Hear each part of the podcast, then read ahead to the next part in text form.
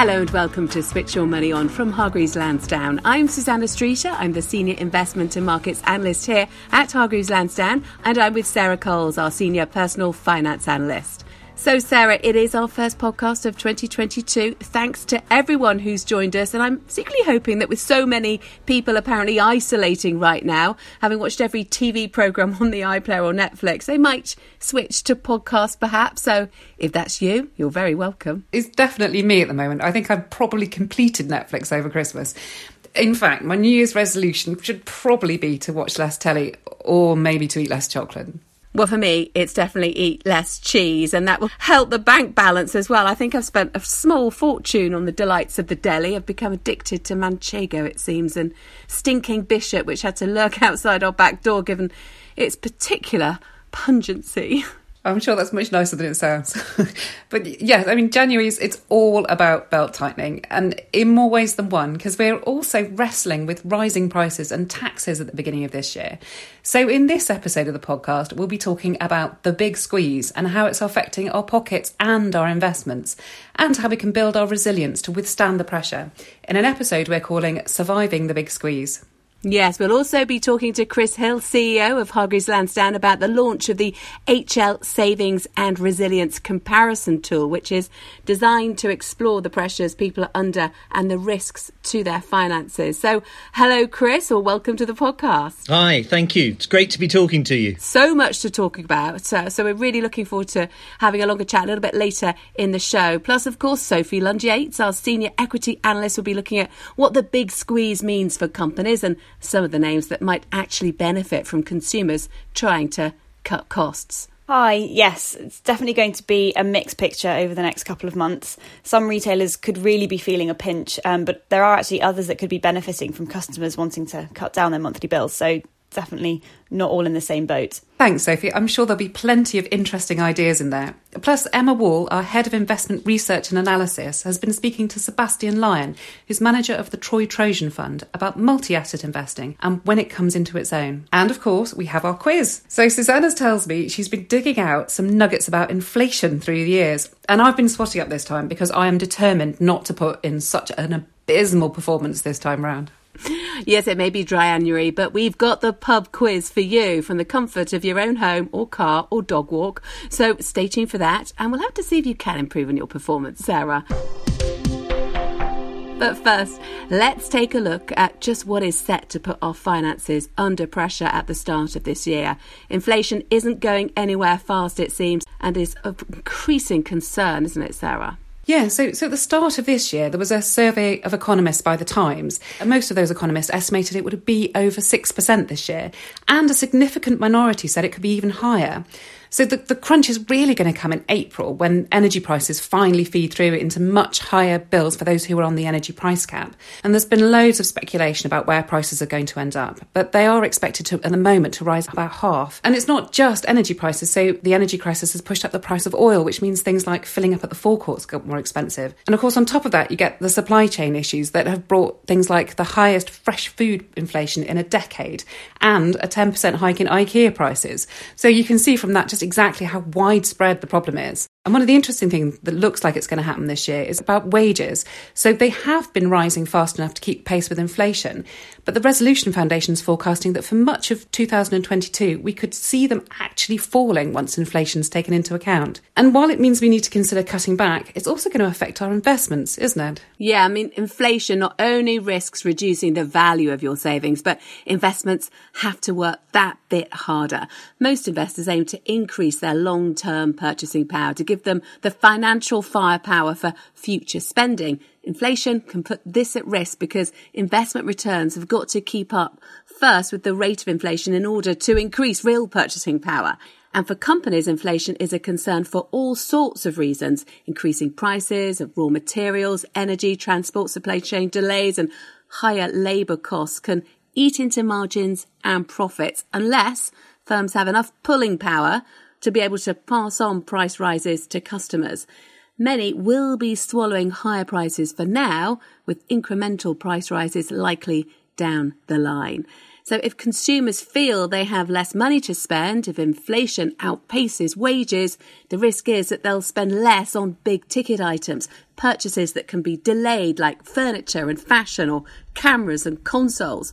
Or they might downgrade to cheaper versions sold by rival companies. I'll have a chat with Sophie, our senior equity analyst, about this a little bit later. But of course, the other squeeze investors will have to navigate is a tax pressure, including the risk of higher dividend tax. Yeah, so the freezing of the tax thresholds and the rise in national insurance in April is what we hear a lot about because that's going to touch millions of people. But for investors with significant investment portfolios outside ISAs, there's also the risk they'll pay more in dividend tax. Because in April, this is going up 1.25 percentage points, and that applies to all dividends after the first £2,000. So it's going to mean it's more important than ever to make sure your investments are sheltered in things like ISAs and pensions where possible. So, how it works is that all adults have a £20,000 ISA allowance to take advantage of this tax year and money in an ISA is free from further UK tax, including dividend tax. So if you haven't used your ISA allowance this year, it's well worth considering. If you've got too much in investments to shelter it all inside an ISA, married couples and those in civil partnerships can transfer investments without a tax charge. So they can actually use £40,000 of allowances each year between them. Of course, as ever, it's important to point out that the tax rules can change and the benefits will depend on your individual circumstances. And if this isn't going to cover you, you could also consider prioritising those investments, paying strong dividends within an ISA and those focused on capital growth outside the tax wrapper, where you can take advantage of capital gains tax allowances each year. Although, because tax is a really complex area, you should seek advice if you're not sure. But it's certainly clear that the big squeeze is going to test our finances to the limit. And whether we can get through this latest test really does depend to an enormous amount on just how resilient our finances are to begin with. So let me bring in Chris Hill now, CEO here at Hargreaves Lansdown. Chris, you've just launched the HL Savings and Resilience Comparison Tool. Can you talk us through what exactly this is? The ultimate aim of the barometer is to help people improve their financial resilience, something that HL's been doing for over 40 years. But with this, we're going one step further. It measures the financial resilience of the nation, but it also breaks that down into different regions and different groups of people. It means you can look at your area or people in the same boat as you and not only understand how resilient those groups are, but also identify the areas in which you're doing well and those where you might need to look more closely at your finances.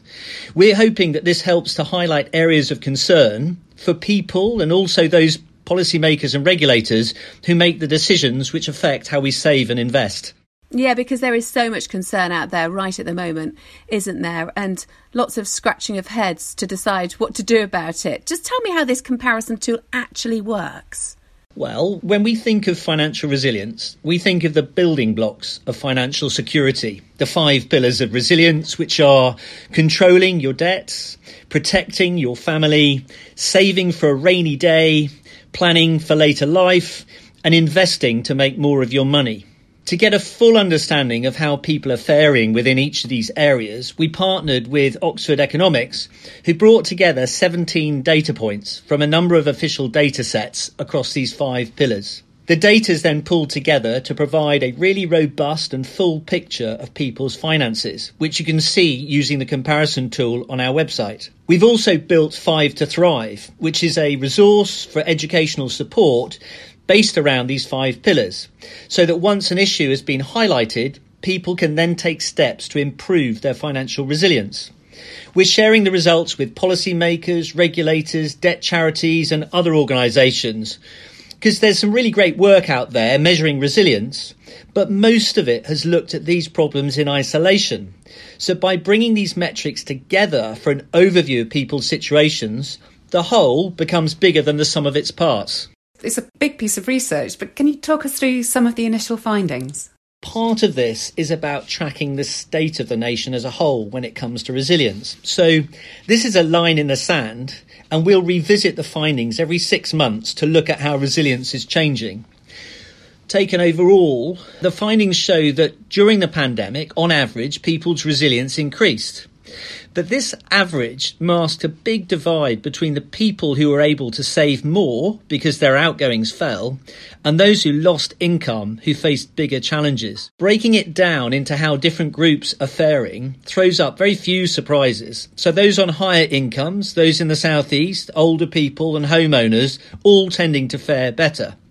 But it's when you delve more into the detail of how different groups fare against each of the pillars that you get some more unexpected findings. So, then in, in terms of this detail, there were some surprises around higher earners, weren't there? This was something really interesting in the initial findings because the barometer identifies the Achilles heels of groups that might assume that they're completely resilient because they've got a high income, lots of savings, but they've got weaknesses elsewhere in their finances. By looking at their position in the round, it overcomes assumptions people might make because they don't feel that resilience is a problem. So, for example, it identifies that even amongst high income families, a surprising number don't have enough rainy day savings or aren't on track for pension savings for their time of life. Meanwhile, almost half don't have enough life cover to protect their families. They're also exposed to variable rate borrowing, which could leave them vulnerable at a time of rate rises. Yeah, absolutely. And that is one thing to really watch, isn't it? Particularly uh, with inflation riding high. Thanks so much, Chris, for talking to us. It's really interesting to see how this does affect investors who might not think resilience is something that touches their lives. And I'm really looking forward to seeing how this all develops. Yes, well, I'd love to come back on the programme and talk about more of the findings as they emerge. You know, as I said, this is a line in the sand, but it's becoming very, very interesting looking at different groups and how they work and all of these measures of resilience. So I think there'll be some interesting things to come back and talk about. So, yeah, thank you for the invitation in advance. Looking forward to it. We might even subject you to our quiz, so be warned, Chris. I hope you have more luck than I do in the quiz. so, yeah, the big squeeze is going to affect us all. But for our investments, the picture will be more mixed because there's going to be winners as well as losers. So let's bring in Sophie Lund Yates, our senior equity analyst here at Hargreaves Lansdown, who's been looking into the names that could possibly benefit from us all tightening our belts. So, Sophie, do you think this is going to mean more of a shopping with the discounters then? So, I personally love a discount retailer, regardless of economic rumblings. Bit tragic, but I actually had to self impose a ban on going to home bargains down the road for me during lockdown. It was far too dangerous. But looking at the picture nowadays, the thing with inflation is that it means people's money doesn't go as far and that starts to become noticeable in a monthly budget really quite quickly, especially the rates of inflation that we're seeing at the moment. And that is where a discounter really comes into its own. You know, if you feel like your paycheck is dwindling down to nothing much faster than usual, you are more likely to be motivated to travel to the out of town locations where the likes of B&M bargains are located. Um, but that said, it's not as cut and dry as this being purely positive news.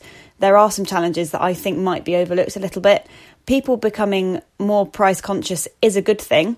But these new customers are likely to want to buy essentials. Now, these are lower margin, even at the, the discount names, or less profitable than the discretionary stuff. So, things like homewares or the general kind of bric a brac that these places sell. Um, so, we could see some margin dilution, or at least margins not climbing as much as you might assume if sales enjoy a spike.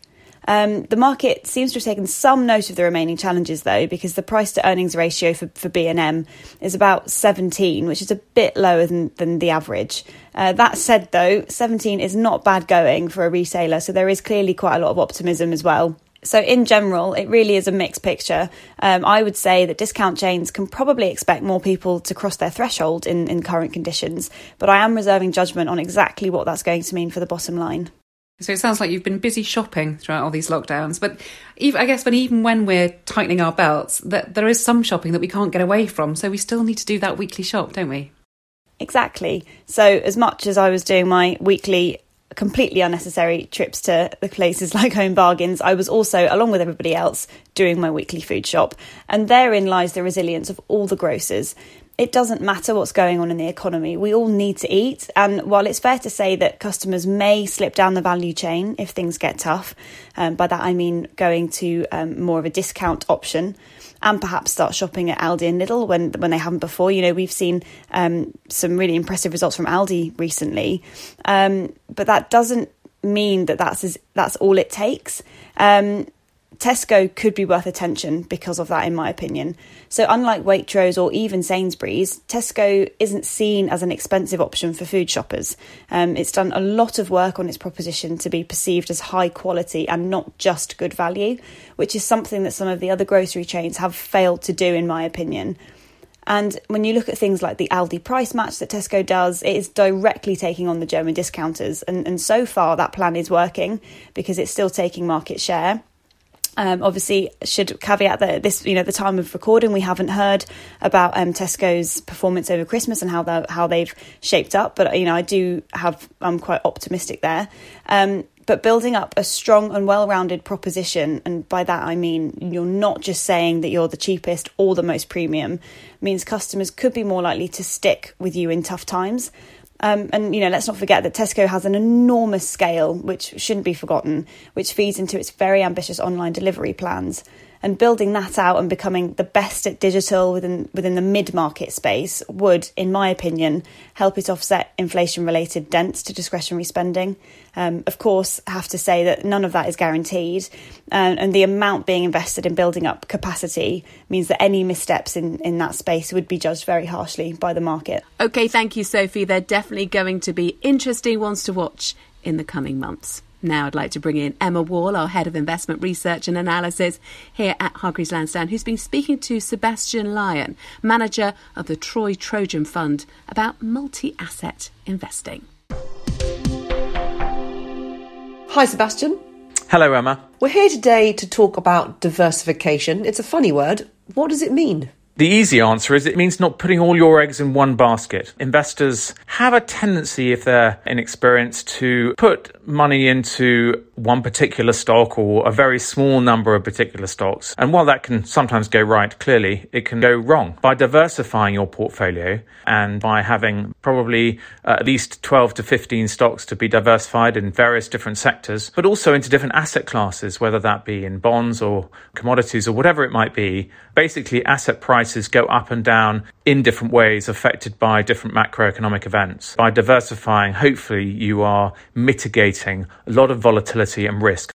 And you've touched on it there, but when diversification goes right, what does that mean for the long term returns of investors, hopefully? Well, hopefully it means that you manage to get a return which is significantly less volatile. And actually, it should generate better long term returns because if you're undiversified, then your returns are likely to be extremely volatile. It means that the risk for an investor is that they could be whipsawed. So they could be emotional about the way that they go about investing. So markets plummet and they get depressed and they sell at the bottom and then markets surge and then of course they buy at the top. So by diversifying, you're less likely to make those schoolboy errors, as it were. And it should, in theory, make it easier to get positive returns as well, shouldn't it? Because if your investment halves, it has to double in order to get back just to where you were, let alone put you in positive territory. Well, absolutely. And this is what we've been doing with my fund for the last 20 years. Effectively, what we recognize is positive compounding is what really matters. What you don't want to have is those really nasty stomach churning drawdowns of the type that we saw during the financial crisis and also the ones that we saw during COVID when COVID first arrived in February and March of last year. And we saw markets plummet by 35% in the UK and the US. And so if you can mitigate those falls, you've got much less to make up when markets rally. And it also actually means that your clients are a lot happier with you and less stressed. And they're much more likely to hold longer term rather than panic. So if you can give less downside, you actually don't have to give the spectacular upside. You actually just have good risk adjusted returns. But the key thing, as you say, Emma, is you don't have to double if you're down 50%. So the thing about market falls is actually you've got to take more risk once the market goes down in order to make back your returns. And, and that has a tendency for investors to actually take ever greater degrees of risk, which means probably losses are more likely rather than not. Let's then talk about the practicalities of diversification, the building blocks that you might need to have a well diversified investment portfolio. This is your bread and butter. This is what you do. You build multi asset portfolios. So, what does that mean? Generally speaking, the initial building block and how we really generate most of the returns. And I would say, actually, over the last 20 years, well over 60% of the returns that we've generated for investors have been through the equity market. So the equities are the driver, if you like. The stock market's the way that you get most of your return. But there are ways of diversifying. You need to have effectively offsets, things that ultimately are going to go up or protect you when markets are volatile and particularly when markets are very weak, like they were during COVID in February and March of 2020. So you need other assets to do that. And historically, bonds have been very good. They've been what's called negatively correlated with the equity market. So, i.e., when bonds go up, equity markets tend to go down and vice versa. So you've had this wonderful, over the last sort of 30 or 40 years, this wonderful sort of barbell, if you like, of equities and bonds offsetting one another. The problem with that is that these days that's much less likely to happen because yields on bonds are just so low. So you need to look for other asset classes which are going to diversify your risk. And we've had primarily three. The first is obvious, which is cash. And the good thing about cash is if markets go down, it gives you that protection, but also it gives you very importantly uh, and much forgotten, it gives you that dry powder, which when markets go down, you can utilize and buy stocks cheaper. And that's exactly what we did a couple of years ago during the COVID falls. We had a lot of cash going into that. And so we invested about 20% of the fund's cash at or near the lows. The second thing is instead of having fixed income bonds, we have index linked bonds because we're increasingly worried about inflation. Effectively, the bonds pick up that inflation, which a conventional bond, a fixed income bond, will not do. And then also we have gold. Gold does very well in negative real interest rate environments. And let me just explain that. Effectively, positive real interest rates are when you are paid your money in the bank. You're paid more than the rate of inflation. Today, we live in a world, and have done really since the financial crisis, we've lived in a world of negative real rates, i.e., you haven't been able to earn more than the amount of inflation on your cash. And in those environments, gold does well as a sort of currency if you like, that can't be debased. Historically, it's done very well at protecting. And again, you know, during COVID and during the financial crisis, it was very, very useful insurance and actually cheap insurance. So it's a lot cheaper than using derivatives or buying market protection. Now, of course, you don't have a crystal ball and, and no outlook is certain, but we're at the beginning of a new year. How do you feel about the market outlook and how is that affecting how you use those building blocks within your portfolio? We're clearly coming through COVID, having been a pandemic, it's now almost sort of becoming a permademic. We're getting used to it. So I think that growth should be reasonable this year as restrictions continue to come off. But having said that, markets have had a very good run. Since the lows in March, April 2020, uh, markets have run very hard. So if you like, markets have run in anticipation of the reopening of the economy and things returning back to normal. And valuations are high. Stocks have been re rated because interest rates have been cut and because effectively we've had a lot of QE in 2020, but through 2021 as well, quantitative easing that is. Central banks have been very supportive of financial assets. Now, the economy might do well this year, but that doesn't necessarily mean that stock markets will do well. And generally speaking, when central banks are tightening, which they have begun to do, i.e., begun to raise rates, the Bank of England uh, raised rates for the first time in a very long time in December, we think that there is actually reason to be a little bit more cautious. And throughout the second half of last year, we were actually reducing our equity exposure, having increased it a lot during the pandemic. We're actually reducing a little bit. So we've been, if you like, taking risk out of the portfolio. So while I think there's reason to be more optimistic about the economy, there's not necessarily a reason to be hugely optimistic about the stock market. Sebastian, thank you very much. Thanks, Emma. But that was Emma Wall, our Head of Investment Research and Analysis here at Hargreaves Lansdown, who was speaking to Sebastian Lyon, manager of the Troy Trojan Fund, all about multi asset investing. You're listening to Switch Your Money On from Hargreaves Lansdown. And finally, it's time for the quiz. Susannah, please tell me you're not going to make me guess something like the price of a pint of milk 20 years ago or something. No, not at all. In fact, it's the price of lager. so, Sarah, I hope you've kept a close eye on this over the years. I'm sure you have. At the moment, the average pint costs £3.94. pence. But how much did it cost when we toasted the new millennium with a traditional pint back in January 2000? Oh, I should know this. Now, I, I mean, I feel you picked an area in which I'm a specialist, but I, I've no idea. Um, I imagine it was about £2.50. Close. It was £1.95, so it has very nearly doubled since there. I think I'm going to give you that one. Okay, I won't make you guess any more prices. Instead, we'll have a quick round of guess the inflation rate. So, which of these things saw prices rise the most in the year to November? Was it gas prices, petrol prices, or the cost of ice cream? Oh, blimey. Well, gas and petrol have been all over the headlines, but maybe we just haven't noticed the price of ice cream. I mean, it's kind of been more like custard season recently. Uh, no, no. I'll tell you what, I'm going to go for gas. I'm afraid not. You would think so, wouldn't you, with all the headlines that we've seen? And it's a particular pain point right now. But the answer is petrol prices, which are up 29.5%. That's just ahead of gas prices at 28.1%. And you'll be pleased to hear it's way ahead of ice cream at 9.1%. Okay, next one. Can you tell me which country announced annual inflation of 36% this month? Oh, I know this one. So this is Turkey, which it does. It actually sounds like an absolute nightmare. Yeah, Turkey has had double digit inflation for a couple of years, but the latest surge is on the back of rather unconventional monetary policies that saw the country cut interest rates from 19% to 14% in an effort to try and avoid higher rates damaging the economy, but it appears to have fueled yet more inflation. So, finally, let's get all this into perspective.